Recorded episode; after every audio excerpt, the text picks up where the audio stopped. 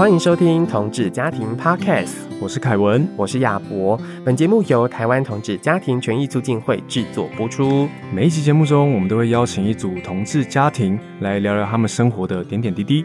嗯，没错。哎，我想现在听众朋友可能会有很多的疑问。没错，周周去哪了？嘉荣去哪了？对，然后凯文是谁？亚博又是谁？对，那相信长久以来的听众应该有听到我们第二季最后一集，周周跟嘉荣的呃一些目前的近况跟规划。嗯，那目前的话。嘉荣就是处于留职停薪当中，那因为他们他收养的小朋友目前已经进家了，那我们也很恭喜嘉荣目前正在跟这个呃小朋友一起生活。没错，那周周的话呢，因为目前也是生涯规划的一些考量，那工作比较繁忙，所以第三季的话，同志家庭 Podcast 就会有我们同家会的凯文。跟小平来搭配我们教育广播电台的亚博一起来共同主持。没错，没错，亚博也就是我本人。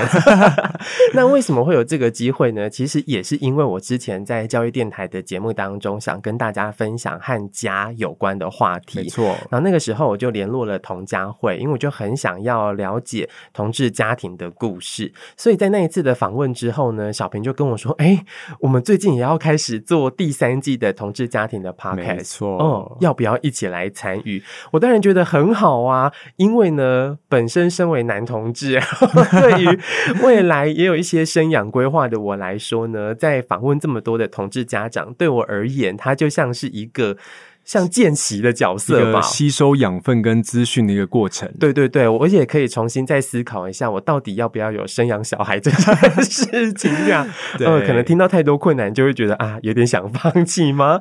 对，嗯，好，所以在这一季的内容也非常的精彩，我们一样会邀请各地的同志家庭来跟我们分享他们的成家故事。嗯，那我们这一季。不会只着重于呃生养的这个计划跟步骤，我们更会着重在跟原生家庭、伴侣或者是家务分工。或者是校园等等的议题哦，是听到这里呢，我想对我来说是一个很大的帮助，可以帮助我再好好的想一想，就是 未来成家可能要面对的这个状况哦。好，那我们今天第一集的这位来宾呢，对我来说是非常非常的特别的，他们特别的地方非常多，就是 这样讲好像其他的家庭不特别，但不是这个意思。我要说的事情是呢，我们今天第三季邀请来的第一组家。家庭，他们是一对跨国家庭，嗯，没错，哦，而且他们生活在宜兰的农村，没错，没错，不一样。嗯，所以今天呢，我们就要邀请到这组家庭来跟我们分享他们在宜兰农村里面的故事。那我们先来介绍今天的来宾，分别是雪清，Hello，雪清你好，大家好，我叫雪清。嗯，另外一位是大明，Hi, 我是大米，很开心今天成为第二季、第三、第三、第三季第一对家庭，真的真的很荣幸，谢谢大家。哦，是，而且今天其实要访大米，说老实话，我有点小紧张。为什么？为什么？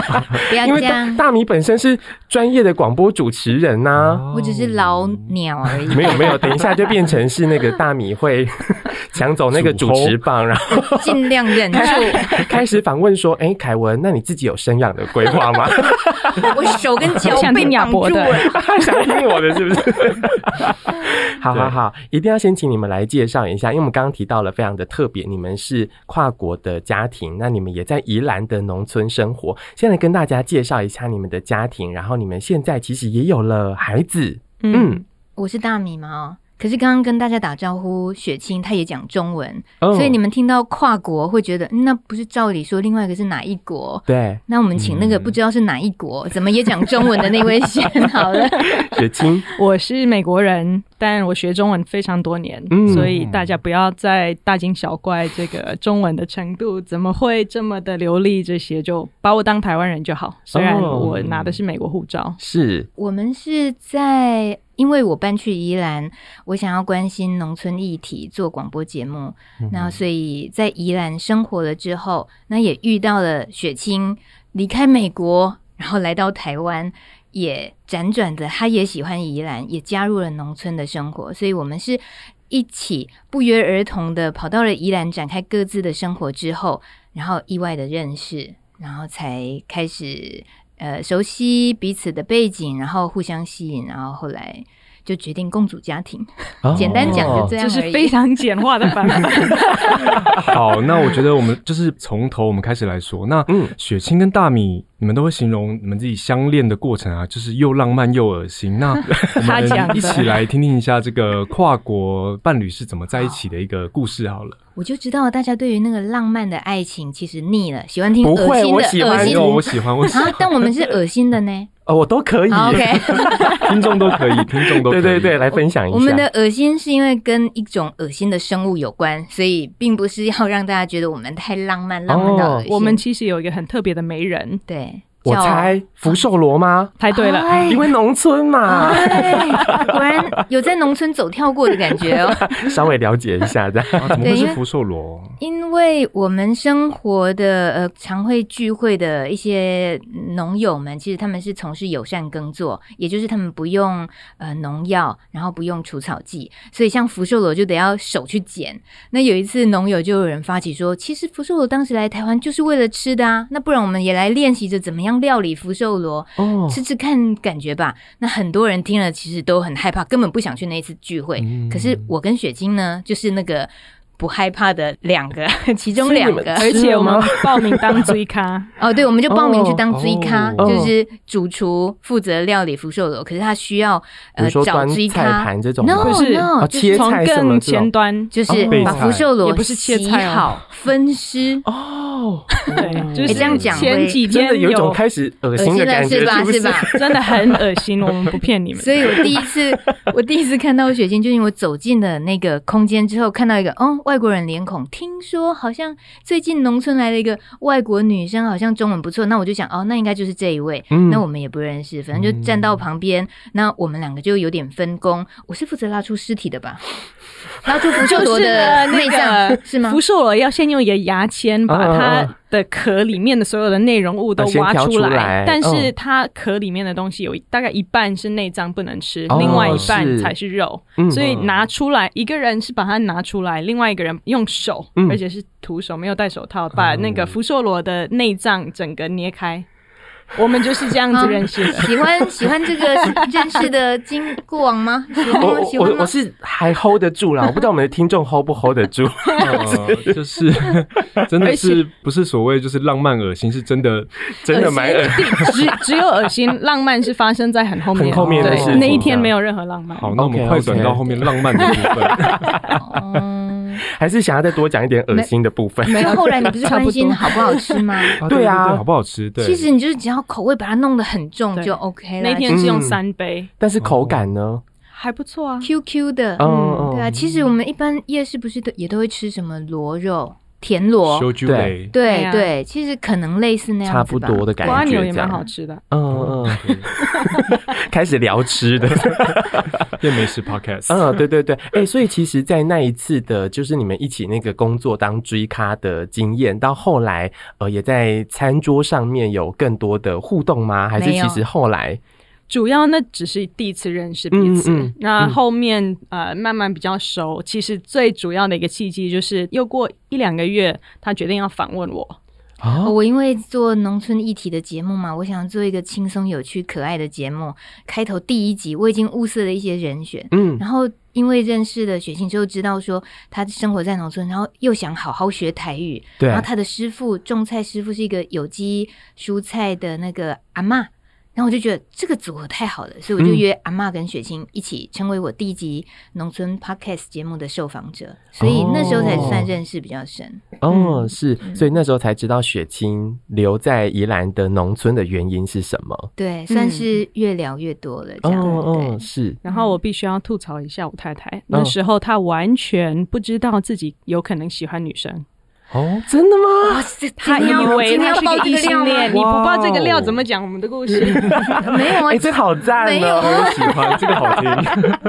OK，因为后面的所谓的浪漫的过程，就是一个我慢慢说服他的过程。哦，是，那说服他看见自己，也不是说我硬是要把他变成女同志，他自己本身有很多的女同志倾向非常的明显，只是说她自己很不知道，不知道，不知道哦，原来这个就是哦。哦，OK OK，所以等一下其实也可以聊一下大米开始有产生那个自我认同的那个过程。但是我其实还是觉得很好奇，因为刚刚在提到的还是在大米可能在工作的过程当中去访问雪清，但这件事情对我自己的理解来说，好像是可以更了解雪清。留在这个农村的原因是什么？然后他为什么喜欢这个地方？嗯、可是从这个为什么喜欢生活的地方到要谈恋爱，其实那个距离还是很遥远呢。因为你知道，感觉上两个人理念是一致的，哦、就喜欢农村，然后比较关心环境生态这个议题，喜欢生活在农村这样的氛围里面，做自己觉得有意义、有趣的事，这些都已经足够让我们。每次谈话啦，oh. 关心一些呃聊什么话题的时候就，就就很聊得来。那当然很关键性的是因为台风，oh. 对，有一次严重的台风，那一次录音只是让我们又更熟悉彼此，成为了朋友。那成为朋友之后，就是偶尔会有一些对话、发讯息啊。然后我发现真的跟他很聊得来。嗯，那结果有一次，呃，我记得是二零一六年有一个梅基台风。蛮严重的，然后我们那边有停电几个小时，但后来复电。然后我跟那时候的室友，也就是我的种田的伙伴，我们就想说，诶，我们有哪些呃自己一个人住的朋友，我们来关心一下。嗯，所以我就想到了大米，哦，我打电话给他，那他就说，对，他那边是住那个公寓大楼停电，他住十一楼哦，电梯也不能搭，所以我就说好，那你要要不要拿你的？笔电啊，充电线过来我们这边，oh, oh. 那你可以充饱电再回去，或者是在这边过夜也好。对，所以我就去过夜了。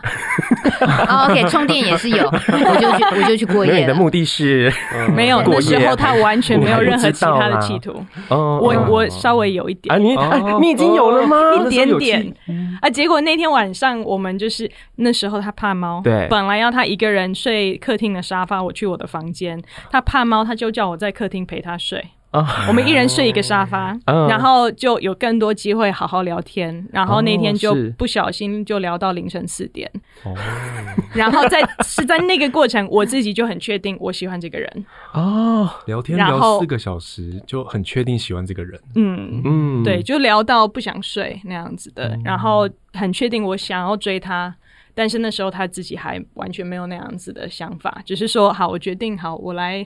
主动一点，然后就开始。但我的主动也是很被动啊，这个一定要听一下。需要吗？需要聊？需要聊？可以聊聊，可以聊一聊。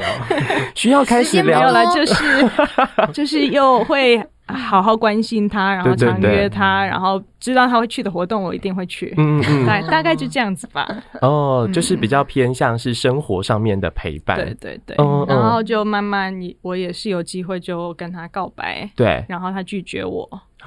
所以那时候大米你怎么了？没 怎么了？没有，我到现在其实有时候看着我们可爱的孩子，我就会说。主要是雪清就会说：“好险你那时候没有拒绝的太久，不然没有。”他说：“小孩子多可爱，多可爱。”我就会说：“你看哦，你很高兴的时候没有拒绝到底吧？没有拒绝到底，真的哎。因为我也是欣赏他的，我只是分不清楚，我那是朋友，对，还是喜欢？喜欢啊，喜欢，对，喜欢这个人，也也喜欢他在乎的一些价值，我就觉得很棒哎。嗯，但是我没有想过。自己那一步其实只差一点点，跨过去其实只是认同的事情。那我不是不能接受同志，我只是不知道自己是，我没有去觉察过自己是这样子的关系。嗯、是，所以大米后来怎么样去觉察到自己有那个身份的认同？就真的想说，我是真的想跟他在一起吗？哦、就这么简单的。去想通这件事情。嗯、如果我只是把他当朋友，因为到年纪这么大，也当然身边会有出现一些很相处得来的女性朋友或同事，那也通常就只是你就很清楚知道，就是女性朋友或同事。对。可是雪清会有那么一点点不一样，然后他还告白之后，我就觉得哇，那表示是亲密的人哦，那这样就表示是情侣的关系，不是我跟一般很要好的女性而已。那就表示我是女同志吧？如果我接受的话，那那就是啦。哦，就当自己决定接受。有一个也蛮关键的点是，当我拒绝他之后，他还是持续关心，继续愿意关心我。哦，然后那种关心带着悲伤、哀伤，我很心疼。就有一种感觉是啊，没有在一起也没关系，但我要持续的对你好。对对对，有点。悲情的感觉，缘分也没关系，但我只需要对你好。对啊，怎么会这样啊？雪清，他他其实就是拒绝我之后，感受到我很难过，然后他呃舍不得我的难过，对，然后从那个舍不得的情感，他才发现他对我的。那个在乎，感觉是超乎一般朋友。我觉得啊，这辈子真的拒绝过很多人，可是我没有去为那个拒绝的人难过过。哦，因为以前拒绝的都是男生。哇，哎、欸，应该没有想到吧？大米今天会爆出这么多的料，这些应该都不会播。等一下，我会拿走音档剪掉。我觉得会备份，一定要播这样，付费收听更多的内容。对对对对，这个付费解锁。付费解锁，我将会募一点款。OK OK，所以其实从那个相处的过程当中，慢慢的去发现，呃，好像很在乎对方，然后呃，也为了那个拒绝告白的过程，或者是看见雪清就是那个悲惨的样子、悲情的样子，慢慢的发现，其实自己对于这个人的那个在乎，是足以让你们可以成为情侣，甚至是后来慢慢的走到现在。嗯，但是但是还是要说，其实成为情侣到后来的真正要结婚步入家庭这件事情，其实我觉得那个感受上应该是很不一样的，好像需要一个契机。嗯嗯，是我记得，我觉得这两位很会套话。哎、欸，但这个可以说吗？因为我还吃过大米的喜饼。哦，你还记得吗？因为那时候那句电台，对，对，你有知道啊？红包嘞？嗯，我等一下补给你。对，因为我记得你们其实是在同婚刚通过之后，就当天五二四，我说五二四，就是今天我们录音的日子，明天啊，呃，明天 就决定要结婚了。嗯，所以这个部分，这个过程也可以跟大家分享一下嘛。嗯，其实我们在前一年在美国结婚。然后那时候就是刚好公投的那一段时间的风波正在发生，然后我们就在那个时候要回美国。嗯，那我就觉得，因为我们本来就已经有讨论说想要有小孩，然后那时候公投的那整个气氛之下，就不确定同婚会怎么样的通过，也不确定会不会真的通过，所以我们就先在美国登记结婚。嗯，然后就想说，那至少我们有一个国外的结婚证，不知道以后可以干嘛，但就就先那样子。所以当台湾真的通过的时候，我们就第一时间，而且我们是提早预约，我们就打电话给我们在地乡下的户政说，我们明天就要去哦，你，们要准备好哦。因为跨国有时候那个资料的登录也会有一些不一样，我就说哦，我我是美国人跟同性的台湾人结婚哦，你们要准备好哦，明天我们就要去。然后他们还说啊，可以下午去吗？我们时间比较充裕，还要准备一下，要问一下主管要怎么做。对，没错没错。哦，所以后来就是，其实我们那天登记也是很开心，整个那个。呃，主任下楼迎接我们，然后就整个气氛是蛮好的。我觉得刚刚亚伯提到那个喜饼，嗯、这对这也是一个很棒的故事，你要不要讲一下？嗯，因为。我们在宜兰结婚嘛，因为我们户籍都已经我啦，我的户籍在宜兰。对，有人 murmur 的声音，等一下一定要追问户籍这件事情。只有我啦，我是台湾人嘛，然后移居到宜兰，所以我就想就近在宜兰的户籍登记结婚。嗯、那你说登记结婚是大也是小？又不是公开，可是也希望家人参与。对，那我就邀请了我妈妈来，那我妈妈又揪了她的姐姐来，嗯、所以就两位老人家一起来，然后还有我们其他的很多个朋友、好朋友们，他们也都一起来。呃，我其实只是希望我妈妈大老远的来，她搭着火车来，我我就没有想象到说我去火车站接她的时候，她两手拎着，她手。的力气多大，她就拎到紧绷。多少的喜饼吗？对对对对，哦、很多片，对，哦、很多盒。然后呃，我就说妈，这要干嘛？他说啊，get 滚啊，说别的喜饼，就是他专程要带来要送我们宜兰的朋友的，哦、就只是这样子。呃，就为了我们结婚了，他觉得按照礼俗就应该这么做。那我们就呃，其实好好的就也就送给我们宜兰在地的一些亲友们之外，事实上我真正家乡的亲友是在中部，嗯、然后我自己的工作上那时候在教育电台，所以我也忍不住也想分享这个喜悦，所以也就分享一些去教育电台，嗯，然后。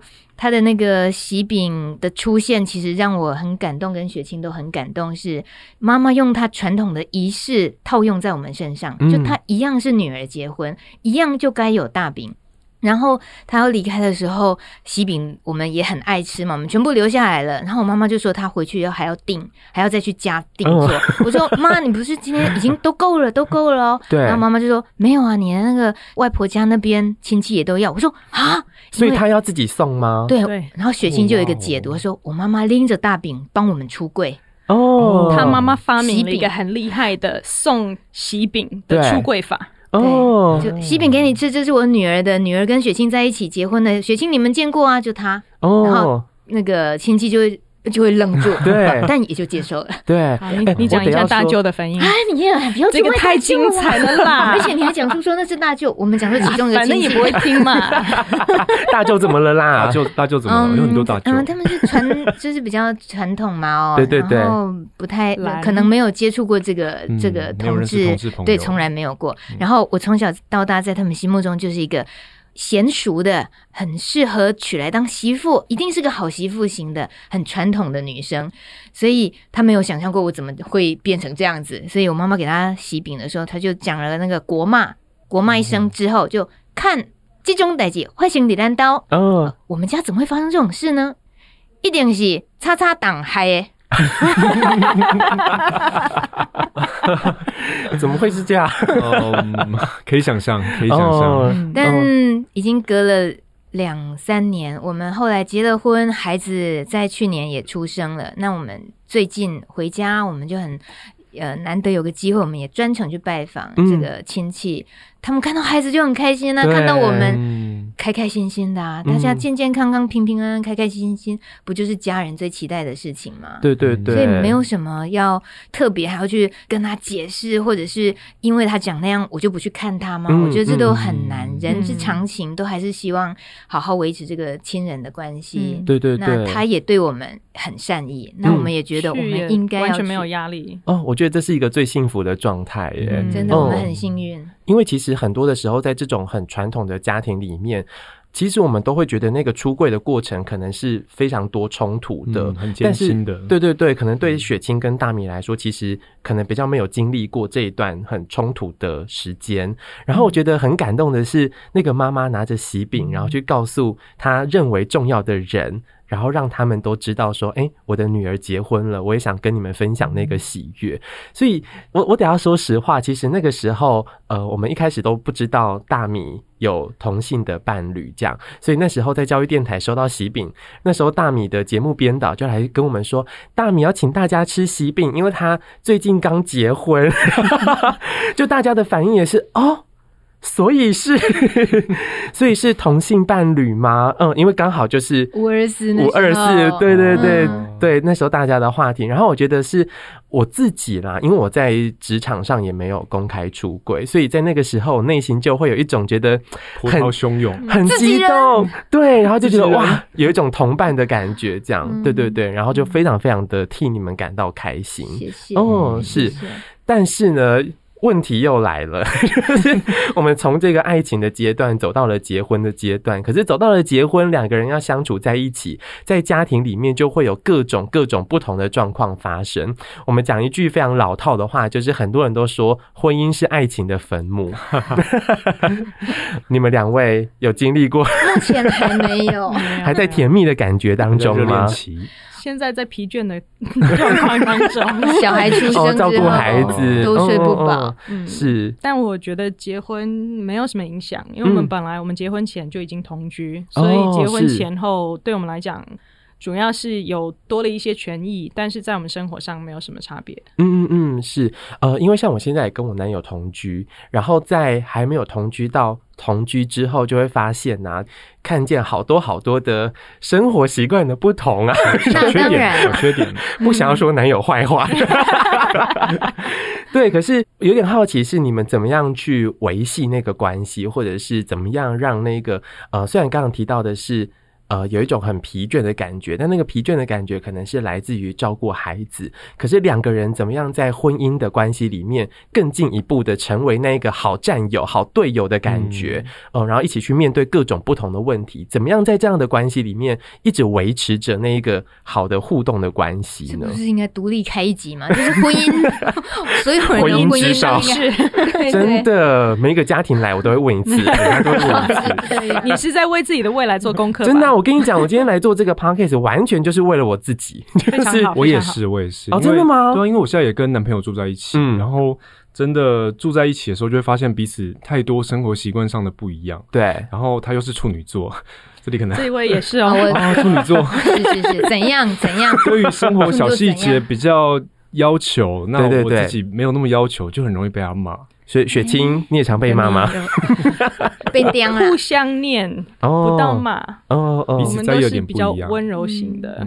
我觉得那个，既然讲到那种一个是比较严谨的，可能生活里面，好，我是那个比较要求要整洁的那个人。嗯，我也是。啊，很好，所以总是有一个人。我们是比较辛苦的，真的，我们看不下去，我们要自己去做，是不是？对啊。可是我觉得，呃，你刚刚在问的是说，那怎么样走下去？我们总不希望我们总是辛苦的那一个，对，当然，对啊。然后，可是家是两个人、三个人一家庭一起住的，你也享受着整洁这件事情的时候，那你是不是也要付出？我觉得这件事情，雪清跟我沟通是蛮好的，嗯，就他慢慢从一开始，当然也是会很反弹，觉得他有他自己的生活习惯，他难道要那连那点自由，你连这还想乱不行吗？我袜子今天就是想放这，对，不可以吗？不是我才，我说的是我男友说的话。我衣服洗的时候就是不要翻面，不是吗？你男友说的话，你说的话，我也讲过类似的。哎，你们现在可以负责演一出，就是对啊，即兴剧，真的就很容易发生那种事。但终归，我觉得很老套的，就是真的是要互相谅解。嗯，我觉得我要谅解他想要他的自由，他的那种觉得这样。是一个舒服自在的形式，对我来讲虽然不是，可是我不希望我自己去钳制了他太多自己生活呃一些习惯，变成他不舒服，嗯，而他也同样体谅我，总是要忙着整理那些，所以这就会有一个往中间靠，哦，我就觉得就互相理解，他也开始慢慢的也就会知道说，那这个随手而已嘛，把事情弄好。大米就不用那么累。那我的话就是有时候就睁一只眼闭一只眼。嗯，那最后的结果我觉得是蛮好的，就是至少我们是愿意一起磨合磨合。嗯嗯嗯。然后再来一方面，我觉得是因为成家了，那这个家是两个人要一起运作的，你就不会太轻言放弃。对，就是真的又有那个同样对一个。脏乱的标准不同的时候，你不会只顾着吵，因为你一定会想到你要怎么让它继续。对，这个家还是要一起生活的，所以往远一点看，会希望事情要走下去，嗯、我们要好好的讲，那就会在当下就会好好的讲，希望找到一个解决的方式，这样。嗯嗯，对。凯文学到了吗？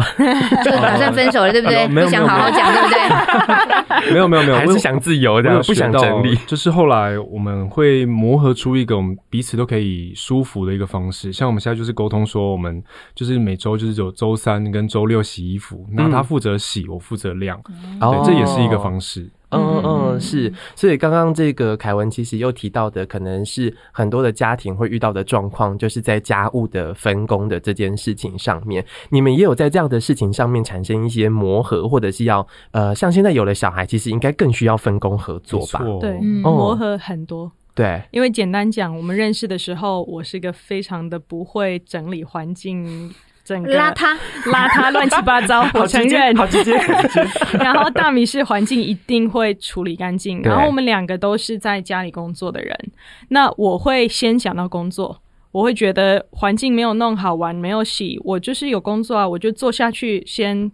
开始工作，嗯，然后我就会看到，明明是大米的工作比我忙，对，但是我就先到了办公桌开始工作，然后他可能在吸地，可能在洗碗，可能在整理整个环境，因为他的个性是，你看到环境没有弄好，他没有办法进入工作的状态，嗯，所以他一定会觉得我需要先整理好这些环境。那我发现我根本就是比较闲，比他闲，我工作压力没有他那么大。嗯那为什么我凭什么坐在这里没有去帮忙？那我觉得其实也是慢慢，因为看久了就会发现他做的事情就是比你想象的还要多，然后他注意到的细节，而且这些在注意细节的部分也都是产生他一个心理的负担，他会觉得这些是他一个人在扛。哦、那我是舍不得让他忙那么多，然后发现其实我只是因为从小的养成，我就不会去习惯那些细节，但是慢慢跟他在一起，我就是会比较去注意，嗯、所以现在我也慢慢变成了一个也可能称得上爱干净的人，可以吗，大米？慢慢，大米犹豫，快到了，快到了。大米犹豫，就是我觉得是跟他在一起，我感受到我们一起打造的家是很舒服的，嗯、是我不曾拥有的。因为我的原生家庭也是比较乱型的，嗯，我有姐妹啊，也是比我乱很多。哦、然后后来就是跟室友一起住啊，那种对于环境的投入程度没有那么高。那我发现我跟他一起住在一个这么舒服整齐的家，其实都是他的付出，但我在。享受，所以我如果要继续享受，然后也要享受我的伴侣可以有比较轻松的多余的时间陪我，或者是不要压力那么大，不要那么常在在念那个念念这个，我也是要做出我的付出，所以我慢慢的在调整，还在持续的过程。哦，是，所以其实对雪清来说就是一个学习的过程。嗯，哦，是，但其实说真的，我觉得在进入一段关系，或者是真的要决定组成家庭，其实会有好多好多不同的功课需要去面对。哦，是，包含刚刚提到的最日常的生活上面的，比如说我到底怎么样做家务分工。刚刚那一段呢，我一定要录下来，在我家给男友多听个 大概十次这样。我觉得异性恋夫妻也很需要，真的。弄懂这件事情，嗯、对，好像一般人在外面工作的那个，他就觉得回家被整理好，嗯，理所当然。他看不见，就更不会去重视。他看不见那个人是多辛苦维持这个家，而且很多时候就觉得那是女生本来就应该要有的。哦，是，哎、所以我应该适度维持一点脏乱。但你会自己会受不了，让他看到说家里有一些脏乱，他需要去做这样。对，这个就很难。我我也会想说，你那件事情就留给我做啊。对，但是我我可能要三天到十天。我懂这件事情，就是然后他就受不了啊，所以他就会当然就自己做啊。然后我就说啊，那个不是要我做吗？结果我就是时间太慢啦，他就就看不下去啊。我不是不做，我只是我等一下再做。对，所以凯文你也总是这样。嗯，好，我们接着 继续下去。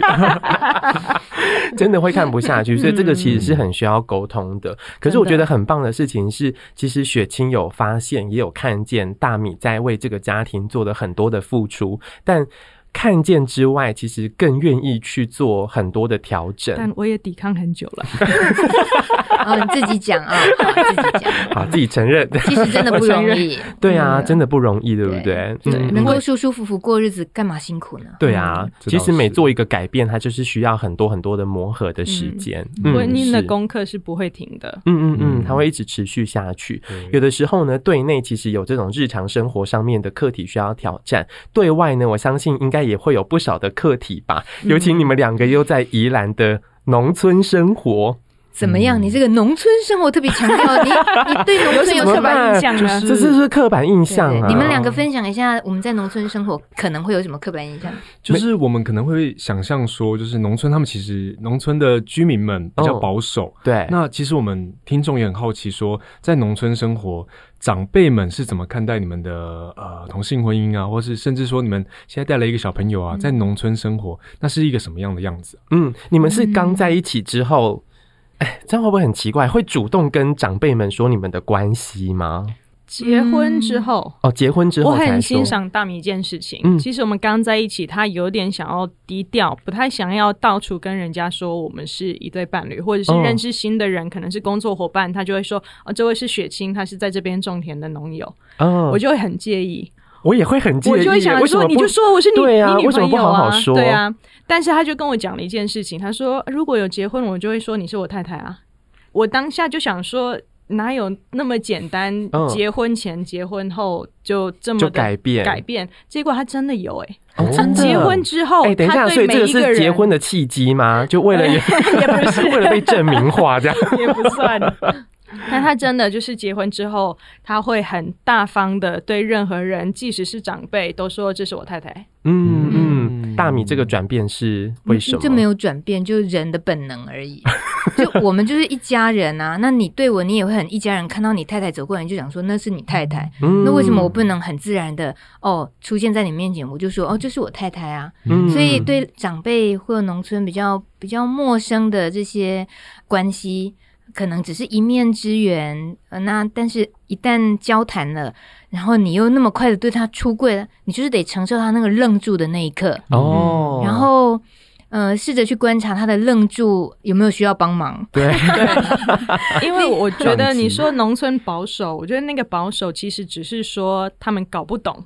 他们可能不知道同性恋是什么样子，更不知道同性恋怎么生小孩。嗯，所以我觉得我们是从来没有遇过任何的恶意，或者是很硬的不能接受。会遇到那种比较麻烦的是，你怎么跟他解释，他就是怎么听不懂。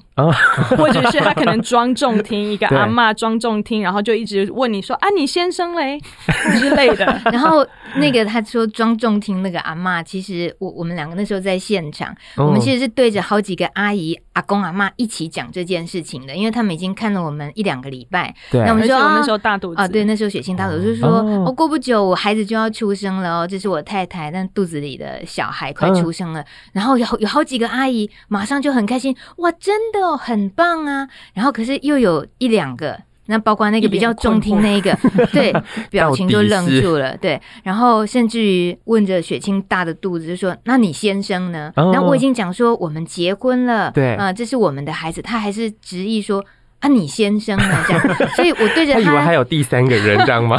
他很，他的表情真的很认真，很困惑，哦、所以其实我猜到了，我就问他说。阿妈，你是不是感觉我不正常？嗯，然后他就点点头，然后皱着眉头点点头。我觉得他需要这个心情被感受、被听出来。对对，因为我们他就是觉得我们不正常啊，没关系啊，那我就说。所以你觉得我们不正常，对不对？但我是笑着的，我是不介意的，我是让他知道说没关系，你即使这么想也没有关系的。嗯、而且那时候他的同才就旁边的其他阿嬷阿姨还是会很开心说：“那啦，不会啊，那很好啊。”哦，所以我觉得透过他们自己同才之间的感染，他或许慢慢的也会试着去理解。对但我不用急着在那一刻要跟他多解释，嗯、跟他辩论什么，我想就不需要。嗯、所以在农村，我觉得。台湾人很常讲的见面三分情，嗯、就是那种大家常常见到面点头一下，打个招呼啊，立贺啊，假爸尾这些都在累积情感。嗯，那看久了就知道，就是一个正常的外面的人移居到这里的家庭，可可爱爱的哦，生出那个孩子哦，就勾子耶，哦、每次看到都很开心，这就让他们其实慢慢的不得不接受我们的存在。嗯，那嗯，你说有没有很？很难接受的，像一个阿公，他就会，我已经跟他解释过，我们结婚了，我们是合法婚姻。然后有一次，他还是问我说要去哪里，我说我我比了前方雪清那，我说我要去催婚太太，嗯，你讲哈，毛公太太爱公家模样，他说你不要说那是你太太，你要说那是你姐妹啊。我想说。不啊，没有啊，我们结婚啦，她、oh. 就是我的太太哦。我只是淡淡的、坚定的重复这句话。Oh. 我想，我当下我也不太想去刻意的要跟她辩什么。嗯，那她她也是好心的。对对对，她可能她自己的情境里面想象过，会不会我们这样会有什么困扰啊？还是讲对，是不是还是讲姐妹比较好，诸如此类的。嗯，但或许以后如果还有机会。会聊，那就再聊吧。但可是那当下每一个相处的当下，其实都是以最舒服自在的方式去应对，这样。哦，而且我觉得在农村还有一个重点是人比较单纯。就是你在台北，你每次出门都会遇到陌生人，对。然后你每一个遇到的陌生人，可能是个计程车司机，他都要问说：“哎，这个孩子呢？爸爸呢？什么什么？”所以你每天都要解释很多次。那在农村，你可能前面比较辛苦一点，就像我去讲我是外国人，哪里来的，来几年，也都要讲过一次嘛。但是讲过就讲过，就不用再讲。所以他们看到我们的家庭，而且这些事情会传的很快。就是在村子里面，他们也也一定会互相去说哦，对啊，那个住哪里的，就是两个妈妈在带小孩。嗯，然后这些人是不太会变动，所以就很简单，你不用付出那么多，你不用花那么多时间在解释。我觉得反而在台北，你每次上个捷运，可能就是会有一个好奇的阿姨，你然后你要解释一次，比较累。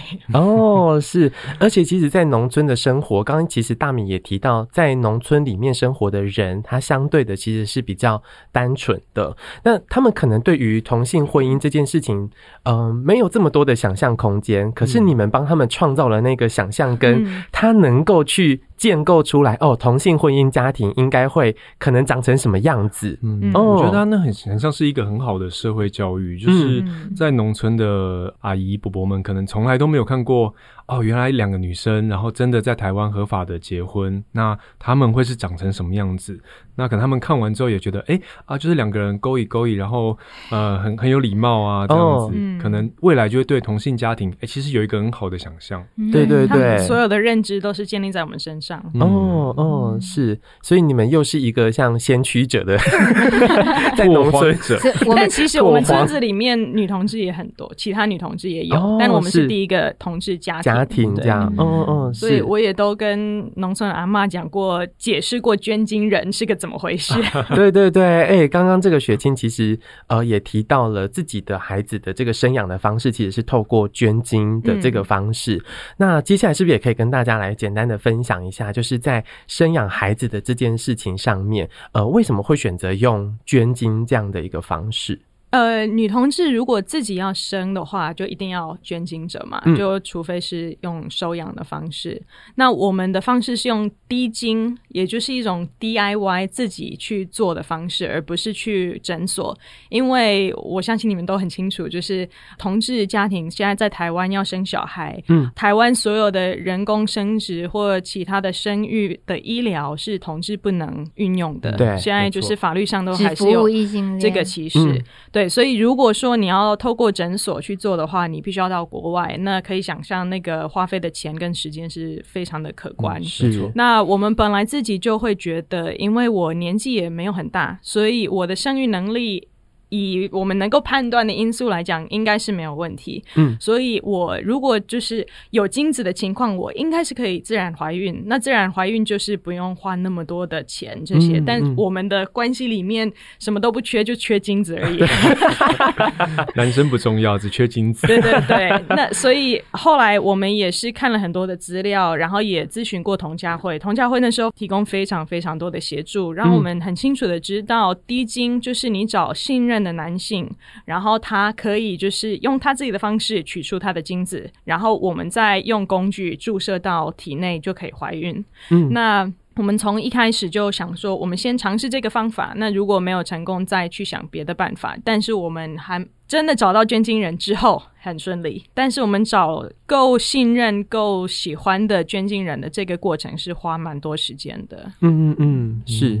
这个过程中找这个捐精者的时候，有没有一些自己比较大的考量啊？比如说外貌啊、学历啊，或者是他未来对于小朋友，他是他想成为这个小朋友什么样的身份？哦，这个选择上，嗯，找捐精人，我觉得想越多越好。总是可能有一些你预想不到的后果，对，所以我觉得外貌反而是没有说那么的重要，但我们一定会重视。毕竟你不用爱上一个人，他可爱就好。对呀、啊。但是我觉得像学历啊什么其他，我们只是追求他是一个善良的人，然后可以信任。那其实所有的因素里面，信任是最重要的，因为从一开始同家会也让我们知道，在台湾的整个法律环境里面，低金是有相当高的风险。嗯、就是如果孩子生出来之后，这个人要跟你抢小孩、抢亲权，他是站得住脚的。嗯。所以你一定要确定他会完全能够认为这不是他的孩子，这是我们的孩子。所以从谈的时候，我们就会把这个部分讲非常的清楚。那过程中也有过一个对象，本来说好像可以，那我想一下，最后他就说，我觉得我没有办法分那么清楚，说这个孩子不是我的。嗯。所以我们就说好，谢谢你这么诚实的回应，那我们就不考虑了。所以这个就是非常的重要。那最后我们找到的人，他就是完全的。认同这个孩子是我们的，对，他不会对孩子有任何的兴趣。那如果以后孩子要去找他会遇到的话，他就是会很友善的去对待他，但他看待我们的孩子跟看待其他朋友的小孩是一样的。嗯嗯嗯，OK。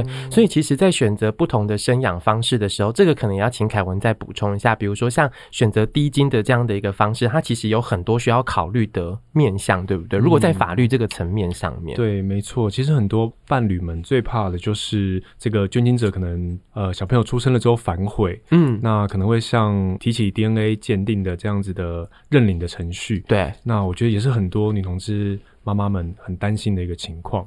我们是还蛮幸运，就是至少在我顺利办完收养，我也拥有侵权之后，我们就再也不用担心这件事情，嗯、因为侵权就在我身上了。对，当然，如果这件收养过程如果不顺利的话，呃，所谓夜长梦多，就会容易担心。嗯，对，所以那个。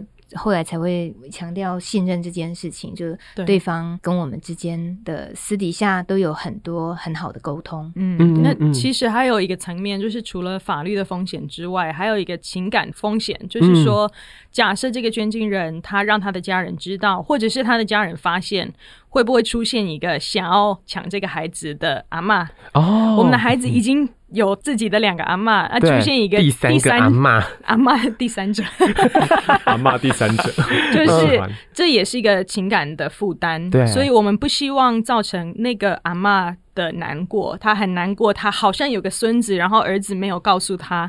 也不希望我们造成我们自己孩子未来的负担，他要去面对这样子的一个阿嬷或其他的亲戚的角色。那我觉得在台湾的环境，捐精这件事情还相当的陌生，嗯，所以就会觉得。那是你的家人，那是你你家庭里面的小孩。我觉得在国外可能有比较多能够比较淡化这个关系，就是如果孩子希望跟你有关系，可以有关系，但是没有关系没有关系。啊，觉 得这位外国人绕口令还蛮好的，对对对，很厉害很厉害。对，就是。我我们也会觉得越多人爱我们的孩子越好，嗯，但是必须要单纯。我们不希望帮他把这些家庭关系太复杂化，所以我们最后跟捐精人谈，就是说请他保密。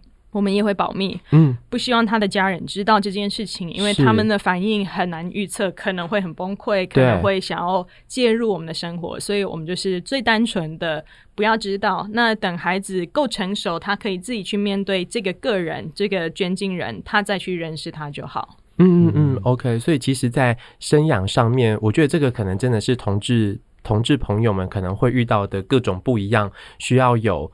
更多更多的考量的这个层面，这样，嗯，嗯，那刚刚其实有提到说是雪清生了孩子，那大米是陪伴着雪清，想要来分享一下那个过程吗？就是在那个陪伴的时候，看着雪清的肚子 渐渐大起来的那个心情。我问你哦，如果我们是异性恋，嗯。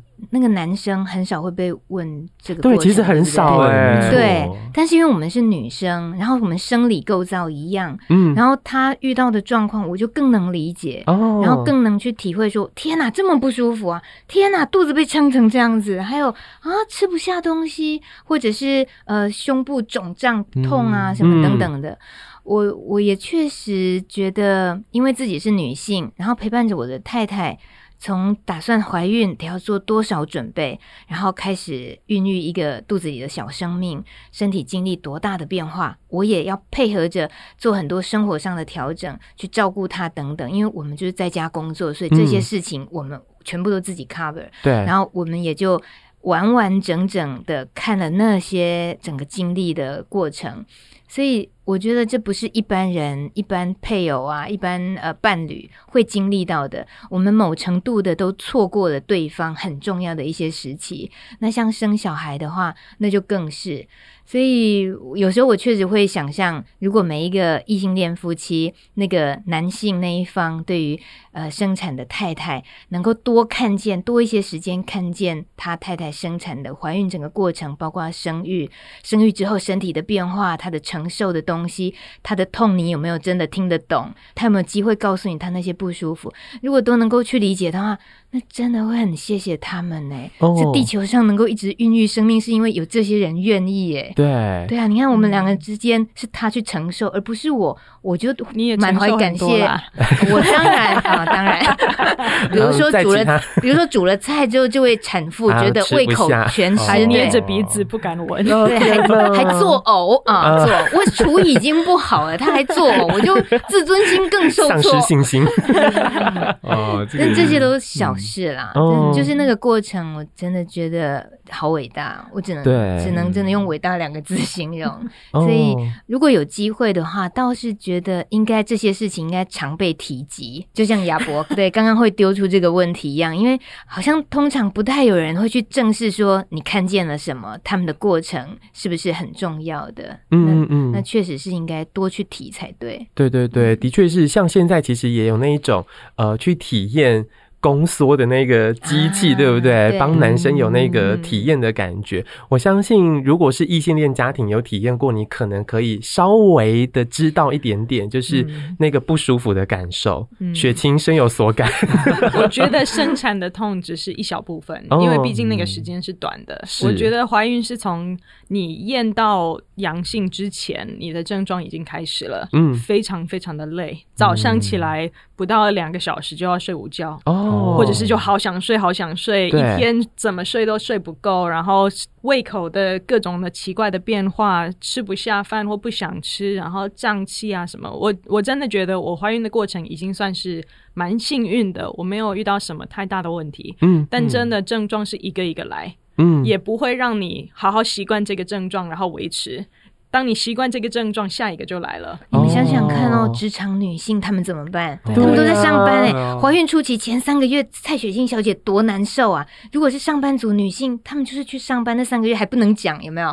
怀孕前三个月不能讲，有没有？对，所以那些症状都是自己在承受，还要正常的工作。对对对，还要面对生活当中的所有事情。哦，是，所以很多的事情的确是你自己没有去体会的时候，你很难去感受到那个。不管是不舒服的感受，甚至是呃那一个生产的那个过程，其实是很难很难去感受这件事。可是的确也像是大米说的，有的时候其实就是多一份关心，然后有的时候就是可能多一份耐心跟等待，然后去看见这个怀孕者她在这个呃怀孕的过程、生产的过程当中会遇到的各种不同的这个状况，这样子。嗯，嗯，所以我我我相信，可能对于雪清、对于大米来说，也是一种。很深的期待，然后很想要赶快看到自己的孩子的出生。嗯、但我们刚刚也提到，其实，在婚姻的这一条路上，是一个一个的课题不断的来，就跟怀孕的过程一样，对，对还没还没适应这个课题，然后新的课题又来了。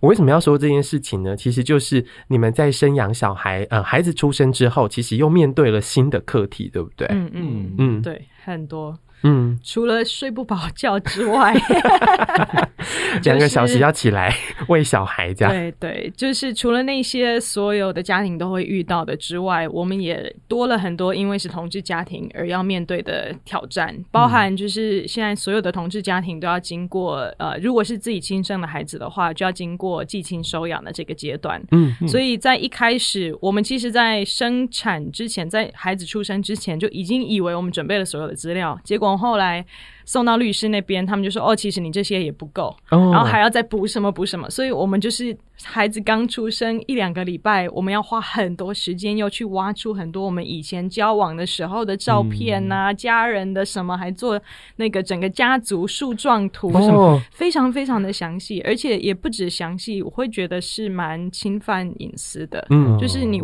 为什么要为了收大米，要为了收养一个本来就是他的孩子的孩子？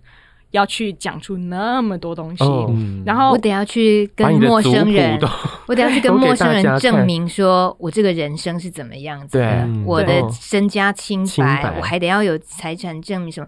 可是你要是还有良民证，哦对，还得去申请良民证。的收养父母这样，对、嗯、对，他是用在继亲收养的那个规范里面来要求我们这个一个正常的在婚姻关系里面生下的孩子。对，所以我觉得如果将心比心，大家一对正常结婚的异性恋夫妻，孩子就出生了，你会有其中一方因为没有办法拥有孩子的侵权，要被法院、被社工整个介入的去翻的起底，这整个家庭，嗯、然后甚至于要你更多的去表白说，你要你是怎么样的爱这个孩子，你们的谈恋爱是怎么样的深刻，所以你们决定有这个孩子，你需要去解释那些，你才能拥有你的孩子，哎、哦，很不舒服，哎，对啊，其实那些都过了。就就过了，但也就去经历。对，可是我们我们觉得问题现在还没有办法克服的还有一个更大的大魔王在前面等着，嗯、就因为我们是跨国婚姻的关系。嗯、那小孩，我们刚刚讲户籍那件事情，一讲血清就就有点火上来了。对，他说他没有户籍，没错，他是个美国人，他跟我这个台湾人结婚了，嗯、已经在台湾生活这么久，他那么爱台湾，那么喜欢跟我一起住在农村。很多在地的朋友看到他就雪清，你应该是台湾人了吧？你应该有早就有台湾国籍了吧？就是会问这样的问题，会觉得很理所当然。对，就好像可能我们去看一些那个新著名的婚姻里面，也会觉得，嗯，很多人他们也都去投票了，他们也都成为台湾人了，好像都很顺理成章的事情。可是没有，没那么单纯。这个雪清很深刻，嗯、让他自己说好了。其实台湾人对于呃能够拥有双重国籍这件事情是有蛮多的误会，嗯，好像就是觉得诶有啊，我知道那个谁谁谁去国外啊，他就双重国籍啊，但是不知道的是，其实台湾的双重国籍有个很大的双重标准，也就是说，台湾人像你们三位，你们去国外哪一个国家，你们住久了，然后申请到公民身份。你们就是双重国籍人士嘛？嗯、因为你们在申请的过程不需要去放弃台湾籍，对。然后回到台湾，台湾政府也不太会去管说，哦，你拿了加拿大籍啊、美国籍什么，这个不太会管。嗯，没错。所以双重国籍就是这样建立的。但是事实上，只要是外国人来到台湾，不管是嫁来还是怎么样，在台湾的东南亚的新住民，还是什么样背景的人来到台湾，他住多久？都没有关系，都没有影响。他只要想要规划成为中华民国国民，他必须要先放弃他原来的国籍。嗯，所以看到很多东南亚的新住民，他们可能就是做了这个非常非常难做、非常难过的决定。他们就决定他们的生活在这里，他们的未来都在这里，那就放弃原来的国籍。对，那对我来讲，我非常希望我可以当一个台湾公民。我对台湾的政治啊，整体社会环境我非常的关心，但是我要去放弃。美国国籍这件事情是个很难做的决定，我觉得我倾向是不会这么做。嗯、那一方面，其实我的我跟家人的连接还是非常的重要，嗯，所以我觉得放弃美国籍是一种切断那个关系，至少变成我要回家探亲，或者是我的家人哪一个家人，我爸爸妈妈身体发生什么事情，我要紧急回去，我都要先去申请签证，嗯，因为我对于美国是成为了一个外国人，对，嗯、所以我。不会轻易做这件事情，甚至我的外婆在我们结婚的时候跟我说了一句话说，说我非常的支持你到台湾，你结婚组了这个家庭，但是拜托你一件事情，不要放弃美国籍哦。所以我对我来讲，比较不会去考虑做那件事情，哦、所以我永远都没有办法成为台湾公民，取得双重国籍。那现在回到我们孩子的身上，他跟我一样诶。哦，他在台湾出生，有一个台湾的母亲，但是在法律上，他跟我一样是没有办法取得台湾籍，因为他是美国籍。那这个也是回归到同性家庭跟异性家庭的一个最基本的不平等的状态，也就是婚生推定这个东西。嗯，婚生推定的意思是说，只要是异性恋夫妻结婚，这个太太生下的孩子自动就是先生的。先生的侵权是不用经过任何的证明或申请，它是自动的。即使有外遇，即使其实孩子事实上不是那个男人的，都没有影响。对，只要是你先生，只要是婚内出生的，那就是有一个婚生推定。嗯，就是这个双亲。那同志家庭不一样，我们不管结婚多久，我们不管交往多久。一起共同规划这个孩子的到来，从怀孕到生产到一起养育，都是两个人共同去组成这个家庭。但是没有婚生推定，就等于非生母的那一方、非生母或生父的那一方，在孩子出生的时候，跟孩子是法律上的陌生人。嗯，没错。所以我们必须要透过刚刚大米提到的收养这件事情。那收养已经完成了，他已经完成了我们孩子的收养，他成为了法律上的母亲。所以照理说，照台湾的国籍法，我们的孩子现在有资格透过这个法律的养母身份，他可以去申请台湾的国籍规划。嗯，但是问题来了，他就跟我一样。在法律上的认定，他先有了美国籍，对，才要去取得台湾籍，那就等于就是回到这个双重标准，他，他也要放弃美国籍，嗯、才能够取得台湾籍。是，那其实任何异性恋的跨国家庭的小孩，他们是拥有双重国籍，到死都没有关系，哦、就是他本来从出生到死都可以是双重国籍人士，这个没有影响。嗯，但我们的孩子却要二选一。嗯，但是其实连这个二选一也不是那么单纯的事情，因为美国的法规是规定说，家长不可以替孩子决定放弃他的美国国籍。哦，这也是蛮合理的嘛。嗯，你为一个孩子做了这么重大的决定，影响着他的未来，我们凭什么去帮他做这个决定嘛？所以我支持这样子的事情嘛。但是这等于说，他在美国法律允许的十六岁可以够成熟，可以自己决定放弃美国籍之前。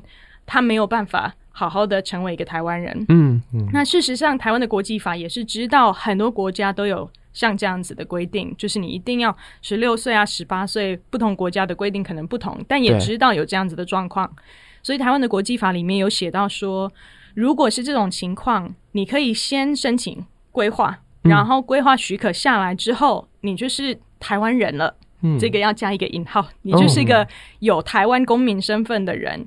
但是你必须要在满那个年龄之后一年内提出呃丧失原有国籍的证明，对，才能够正式的取得台湾的所有的相关的权益。所以你在那之前，你只能当一个无户籍国民。嗯，所以国籍规划许可下来，你可以去换一个台湾地区居留证，嗯，而不是身份证。哦，所以假的台湾人。哦，对，简单讲就是个假的台湾人。无户籍国民在呃法律。上，在社会上跟外国人的权益是一样的，嗯，他并不会比外国人有多任何的权益，哦，也就等于没有台湾人的权益，对，所以他也不能，比如说投票啊，那当然，对，我们连成年之前本来就没有健保呢，小孩健保是建立在我也是有居留权，所以我也有居留，我也有健保，孩子也有健保，健保这个部分比较没有差，嗯，但这个会延伸出很多很多我们现在可能也都预想不到的问题，对，最直接的一个是。我们台湾政府不是这几年在推说那个零到六岁国家跟国家养啊，对对对，这些生育补助我们全部都拿不到，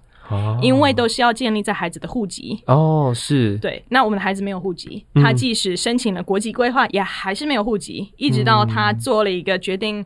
放弃美国国籍去申请台湾籍的决定，我们也不会知道。可能十六年后的事，对，这么多年以后的事情。那他在台湾整个国民义务教育这整个过程，他都是没有台湾公民的身份。那我们最具体就是每个月的生育补贴，嗯啊、呃，每个月都损失到这个五千块。对，其实但他也不可能在十六岁他成为台湾国籍之后，然后补补发。没有，对，哪有这种事？所以，所以甚至如果说假设我们的这个国籍。问题可以解决，在他收养之后，前面那几个月也拿不到啊。但现在问题是我们连那个时候也都没有办法。对对对。所以他现在目前是完全看不到任何一个他可以取得跟异性恋家庭一样平等的双重国籍身份。哦。那我觉得有的人，有的听众可能会觉得双重国籍本来就是一种贪心啊，啊，你为什么两个都要？但我觉得，第一是台湾人对双重国籍有蛮多污名，因为可能就是那些 住在国外啊，然后回来就就拿什么那个健就用健保啊什么。对对对。那其实讲到这个，我这几天就遇到一个身边的朋友，他的女儿住在国外，然后最近他带着外国籍的先生跟两个呃混血小孩回来台湾。结果他回来两个两个礼拜，他就申请到这个育婴津贴。哦，他的孩子是在国外出生长大，从来没有住过台湾，未来也不会住台湾，甚至也不太会讲国语。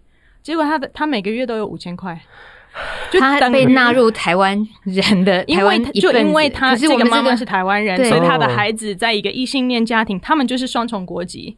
所以我讲的这个就是不平等的状况是这样子建立的。Oh. 我们不是说我们期待我们的孩子有比别人更多的权益，要更优势怎么样？我们只是期待他跟异性恋家庭一样的该有的权益。那事实上，我们在台湾每年也都纳税，我们的孩子每长大的过程也都在参与台湾社会，未来会对台湾的社会有怎么样的贡献，我们都不知道。嗯，但是总比一个从来没有住过台湾的孩子来的多吧？对。那事实上，你们我们大家的呃那么辛苦赚来的钱、付的税，也就是在养一个住在国外的孩子，然后我们家庭的小孩真正在台湾生活，真正在台湾生活的是拿不到。这件事情本身就蛮不合理的。没错。那还有一个关键是，其实我们跨国家庭也不见得都会遇到我们遇到的这个问题。嗯，因为是要看生母吗？对，如果生母是大米的话，孩子在出生的时候去户政去做那个出生登记，马上就是报户籍啊。对，然后以后拿身份证什么都没有问题。嗯，那同样的，他也可以透过我是他合法的母亲，在我完成寄亲收养之后。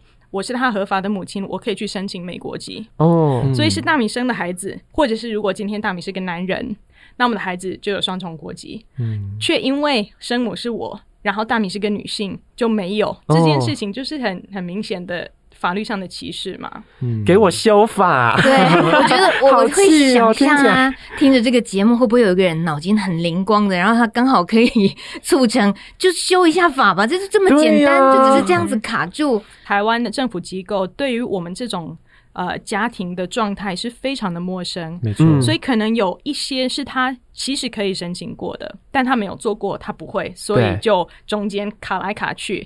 那有可能是因为就是孩子的国籍没有户籍的这个问题，到最后是真的没有，所以很多很多的东西，我们真的会知道说，从孩子上学之后，慢慢应该会面对很多很多我们预想不到的延伸出来的问题。嗯，那我觉得呃，台湾的政府机构。对于同志家庭已经够陌生了，对于跨国同志家庭又加了一层，所以我觉得我很希望就是各个单位都可以好好的去。了解我们的问题，当我们提出需求的时候，可以好好的听，好好的搞懂。因为光是这件事情就蛮辛苦的。嗯、我们在过去这一年多，我们也试了一些方法，也找了律师，也跟同教会讨论了非常非常多。本来有一个方法，觉得可以尝试，可能可以让孩子取得双重国籍，后来失败了。但是在整个过程中，我们花了很多很多的时间在努力。嗯，然后我觉得最痛苦的过程就是。每一次我要去询问任何一个公务人员一个相关的问题，可能是一个小细节。我光开场要让他听得懂，对，可能要花非常多的时间。然后有一些单位像移民署，它有那个通话时间限制，对，非常的烦，五分钟就挂掉。后来移民署变八分钟，宜兰宜兰县的那个，我光是要让你听懂我在问什么，我可能就要打三通电话。我觉得以后就把这个音档剪下来，刚刚雪清那一段，你就是反而是放在那个话筒旁边，先让他听完 啊，你再开始自动播出，自动播出，没错。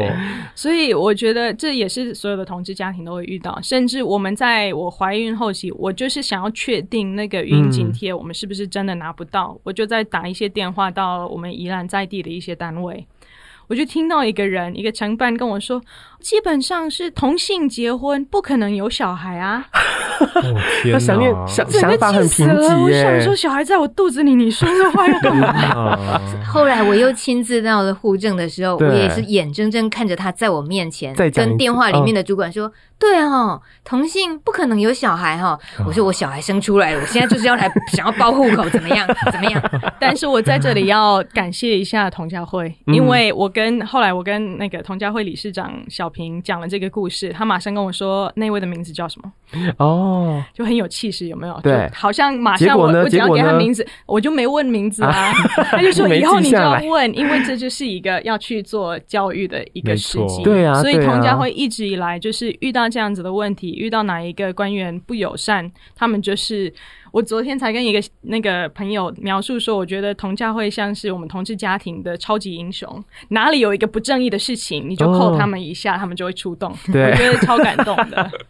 哦，是，所以其实从这个雪清跟大米的故事，然后小孩遇到国籍的这个问题上面，其实就会让我们发现有很多的法条，它其实还是有需要再前进的这个部分。那另外，其实也是在呃这个社会教育、性别教育、家庭教育的层面上面，其实。都有很多很多需要努力的空间。嗯、的确是现在同婚修法通过了，我们也看到有好多好多不同的家庭，然后很多的家庭也有了小孩，甚至是我们现在也看到有共同收养的这个法条。嗯、我们其实一直在前进，只是这个前进的速度，我们希望它可以更快一点。对，或者是政府很多的可能。一线的处理的人员，嗯、他们可能要跟上这个修法的速度，对，然后看到更多不同的同志家庭的样态。嗯嗯嗯，是。所以呢，真的大家来邀请同家会到各个机关去上上课。嗯嗯嗯，要先捐款多支持 他们，才有经费跟人力去做这些事。拜托，是，是是。或者就要求强制上课，但上课只需要听同家会的 podcast 就行了。哎哎，也很好。我们冲一个收听数。对对对，这也很重要。嗯、是。所以今天非常开心，可以邀请雪清跟大米在节目当中跟大家来分享他们的家庭故事。嗯、那最后最后呢，也想请你们呃，如果可以的话，是不是也可以给我们的这个呃，比如说正在收听这个节目，他同时也是跨国家庭的这个伴侣们、家庭们一些建议，比如说未来可能要呃有生养孩子的一些规划的话，他可以比如说注意一些什么样的地方呢？我觉得先针对一般的不去设定国籍的同志家庭来讲，我们跟异性恋家庭有一个最大的差别，除非是已经有了跟前段关系的孩子，不然同志家庭是没有不小心的孩子。我们的小孩一定是透过非常非常多的时间去思考、规划，然后筹备，一起做很多事情才能够迎接。那我会鼓励大家，就是你如果真的对呃生养小孩有兴趣，你就开始好好的进入这个过程，嗯、然后不要去想说过程中多么的辛苦，你就先开始。然后如果说在过程中有一些真的让你没有办法，可能是预算考量，可能是找不到捐精人，或者是尝试很多次都失败。我觉得过程中重新去调整，或者是决定改变主意都没有关系。嗯、但我觉得不要因为自己的同志身份而觉得有小孩是不可能的。嗯，也不要因为自己的同志身份觉得太难了，我不要。如果你真心想要有小孩，你就好好努力吧。然后这些过程中的思考，其实也都是为我们的孩子未来都是一件很好的事情，因为我们会把很多很多可能会发生的问题都先想清楚。就是我们会多一些异性恋家庭那么多的准备跟思考时间，我觉得对于未来要当一个家长都是蛮好的事情。嗯，因为当家长会带来的挑战很多，远超过你的想象。所以你先有了那些光是筹备有小孩的那个过程的准备，都是一个很棒很重要的累积，会让你未来面对孩子的各种课题多了很多的准备。嗯嗯嗯，是。我我想的是，现在就地球村的时代了嘛，所以是不是跨国的伴侣也没有太多差异了？你们一旦决定想成家、想在一起，都是很特别的人生的一一段旅程就展开了。那关于是不是？对于生孩子这件事情的那个前置期，就刚刚雪清在讲，我们身为同志，我们特别做了那么多功课，特别做好那么多准备才迎接，而不是不小心的这件事情。可是，一旦我们决定要了，但是我们却有可能遇到连，就像我自己最至亲的亲人会担心说啊，可是你们同志生小孩以后要是在学校被欺负怎么办？嗯，我们还是会遇到这样子家人的担忧啊。那我们能怎么怎么想？被欺负不是应该是那个欺负的人错吗？你怎么会希望我们不要生？不会吧？嗯，所以在听这个节目，我相信很多人是可以将心比心理解这件事情的。我们不希望自己成为那个去压迫到一个好不容易希望迎接来孩子的这个家庭，而你担心的只是说。哦，他可能会被欺负。我们不要成为那个助长的人。那如果我们自己是想生养孩子，我们真的是是需要勇气，嗯，然后我们需要后辈的这些支援的这些力量。那这些支援的，不管是同家会，不管是同志社群，其实还有很庞大，同样都是一些异性的或者多元族群的，甚至一个很单纯的。好的农村的环境，它都可以是一个很好支撑我们一个家庭好好存活的很重要的一个机会，一个因子。嗯，所以这些东西有时候乐观去想，我们都很棒的，我们都还是可以好好的去期待，想要创造生命这件事情。嗯嗯，是。我再讲一个，就是刚刚像大米在讲的，你身边的这些资源也非常的重要。那其实，在台湾，我们非常非常幸福的一件事情就是。同家会除了在帮我们捍卫跟争取各种权益之外，他们也在建立社群。嗯，所以同家会光是 LINE 群组里面，总群组好像一百七十几位家长，然后后来多到要分那个地区性的群组，哦、所以我们在。北部群组依然就被归类到北部，因为东部人太、啊、太少了。依然是北部啊，依然是北部。北部的群组也是 一百三十位左右，哦、然后发现就是里面可以讨论到的非常多，可能是在问哪一个幼稚园比较友善，可能是问说，哎，我的孩子遇到了一个什么状况，可能一些话题是异性恋家庭也可能会谈，但是我们同性家庭就还是会有一些不一样的角度。嗯、那我们也就是透过这个群组找到了跟我们同样困境的这个跨国家庭，嗯，那我们就跟他们成为好朋友，然后好好的去规划，说我们可以接下来怎么争取我们孩子的权益，这就很棒。然后在他们一加入这个群组的时候，我就可以看到他们，然后就可以认识他们，或者是你有任何的呃资源的需求，我觉得这个。群组里面的非常活跃的讨论，是我觉得在台湾生生养孩子的同事家庭非常非常重要的一个资源。嗯、所以，如果以后你想要呃考虑生小孩，其实同教会从筹备阶段就已经有一个群组，未来家长的群组，然后再来是你真的有了孩子，可能是肚子里的孩子，可能是代孕也怀孕，那你就是加入到那个家长的群组，然后大家的那种一起互相鼓励、互相取暖，我觉得非常的重要。所以有这个。社群就很棒。那如果说听到这个节目的人有跟我们完全一样情况，就是生母或生父是外国籍的那一方，然后遇到孩子没有办法取得台湾国籍的问题。你透过这个群组好好找一下我，比如说雪清在哪里，我就会出现，然后我们就可以联系上，然后就可以讨论我们接下来不管是跑诉讼还是怎么样的游说过程，我们就可以一起来讨论。嗯，是好，我现在要加入那个 准备生小孩群组。对我，我我觉得这样听完今天今天雪清跟大米的分享，我觉得很重要的一点就是。生小孩，呃，俗话说就是生小孩需要一个村庄的呃支持。嗯，那同家会在在台湾各地，台湾其实说大不大，说小不小。嗯，但是知道自己的城市也有一样跟自己是呃同志家庭、同志家长们，我觉得那个支持是呃很重要的。嗯，而且可能不同的家庭、不同的家长也有。带有不同的议题，像今天，呃，雪清跟大米是跨国的低薪家庭，对，那他们可能碰到的议题，那他可以在这个社群里面找到跟他们一模一样的。呃，或者是很类似的议题的家庭，我觉得那个支持感是很重的。嗯嗯嗯，是。而且有的时候，其实从其他家庭分享的经验当中，呃，在面对同样的课题，他们可能每一个家庭都有不同的方法。那如果遇到了这些社群，遇到了这些家庭的时候，其实我就可以汲取到各种不同的方法，然后把这些方法运用在我自己的家庭里面。嗯，然后的确也像是雪清跟大米所说的，要生养小孩，它是一个很需要勇气的事情。但我我也很想要说的事情是，我很希望未来这些事情，它其实不需要有太多其他的需要持续努力的这个部分。我只要好好的回归我自己的家庭，好好的思考我到底要不要拥有小孩，我到底要不要生养小孩这件事。而其他的这些，不管是法条，不管是各种社会环境等等。都希望，都希望是不需要再努力了。虽然说这个好像空想哦，可是好希望那一天可以快点到来。就每天已经睡不饱了，可是要打的仗还那么多哎。对啊，好累哦，我们会战死沙场。我也很希望我这个美国人不用一直在那边看台湾的国际法，我都已经全部每一条都看完了耶。我都没看，都他看。他中文真的很好。分工，分工，分工，分工。这个也算家务分工的部分，这样。嗯，好，今天非常谢谢雪清跟大米在今天的节目当中跟大家分享了自己。己的故事。那同时呢，也要谢谢今天的听众朋友收听完这一集。如果大家有任何的想法，都非常欢迎可以在 Apple Podcast 找到同志家庭 Podcast 来留言告诉我们，或者是在 Apple Podcast 上面帮我们留下五颗星。对，那如果有跟同志家庭议题相关的需求，那也很欢迎，就是我们同家会有一支一对一电话咨询的服务。